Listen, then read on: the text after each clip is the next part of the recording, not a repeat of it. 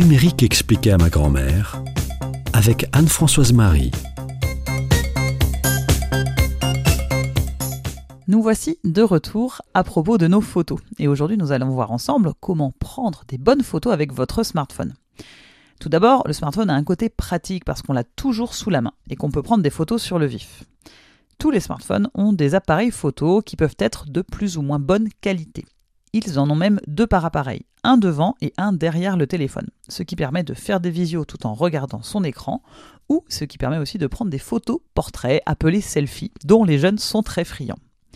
Avant de prendre une photo, assurez-vous que vos objectifs sont propres. Nos smartphones passent leur temps dans nos mains ou dans nos poches et il est fréquent que les objectifs soient sales. Et donc que vos photos deviennent un petit peu laiteuses. Alors un petit coup de chiffon pour retrouver de la netteté avant de prendre des photos. Si vous voulez zoomer pour agrandir ce que vous devez prendre en photo, attention sur le zoom.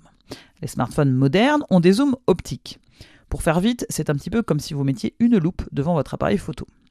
Mais attention au zoom numérique. Si vous zoomez trop, vous allez augmenter la taille des pixels à l'écran, mais pas leur nombre. Donc la qualité de votre photo va diminuer. Il vaut mieux ne pas utiliser le zoom numérique et agrandir la photo une fois qu'elle a été prise. Pensez à utiliser les modes artistiques, les portraits avec du fond flouté, le mode nuit aussi, qui est arrivé il y a quelques années sur nos téléphones. Il donne au téléphone une idée du résultat que vous recherchez et déploie une grande quantité de technologie pour nettoyer, corriger et produire une photo de qualité. La plupart des modes nocturnes vous permettront de photographier des scènes à main levée, qui étaient impossibles sur un smartphone il y a seulement quelques années. Attention également à bien stabiliser votre téléphone pour éviter les photos floues. La stabilisation optique fait désormais partie intégrante des smartphones. Mais n'hésitez pas à tenir votre appareil avec les deux mains ou en appui contre une surface stable. Pour encore plus de stabilité, vous pouvez vous équiper d'un stabilisateur pour smartphone. Le focus, par défaut, s'effectue en général au milieu de l'écran. C'est pratique, mais si vous voulez faire une composition et un cadrage un peu plus travaillé, il faudra choisir vous-même le point de focus. Pour ce faire, il suffit généralement d'appuyer sur la partie de l'écran tactile où l'on souhaite faire la mise au point.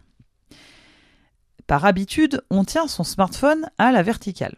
Ça peut paraître un détail, mais si vous voulez présenter vos photos sur un grand écran, il faut prendre l'habitude de les réaliser à l'horizontale. Sinon, vous risquez des larges bandes noires sur la gauche et sur la droite de l'écran. Le même conseil s'applique bien évidemment aux vidéos car il arrive souvent que l'on regarde des vidéos sur un écran d'ordinateur, qui lui est orienté en mode paysage et pas en mode portrait. Donc si vous voulez prendre des vidéos pour les exporter par exemple sur YouTube, pensez à filmer à l'horizontale. Rendez-vous la semaine prochaine pour voir tout ce qu'on peut faire avec nos photos numériques.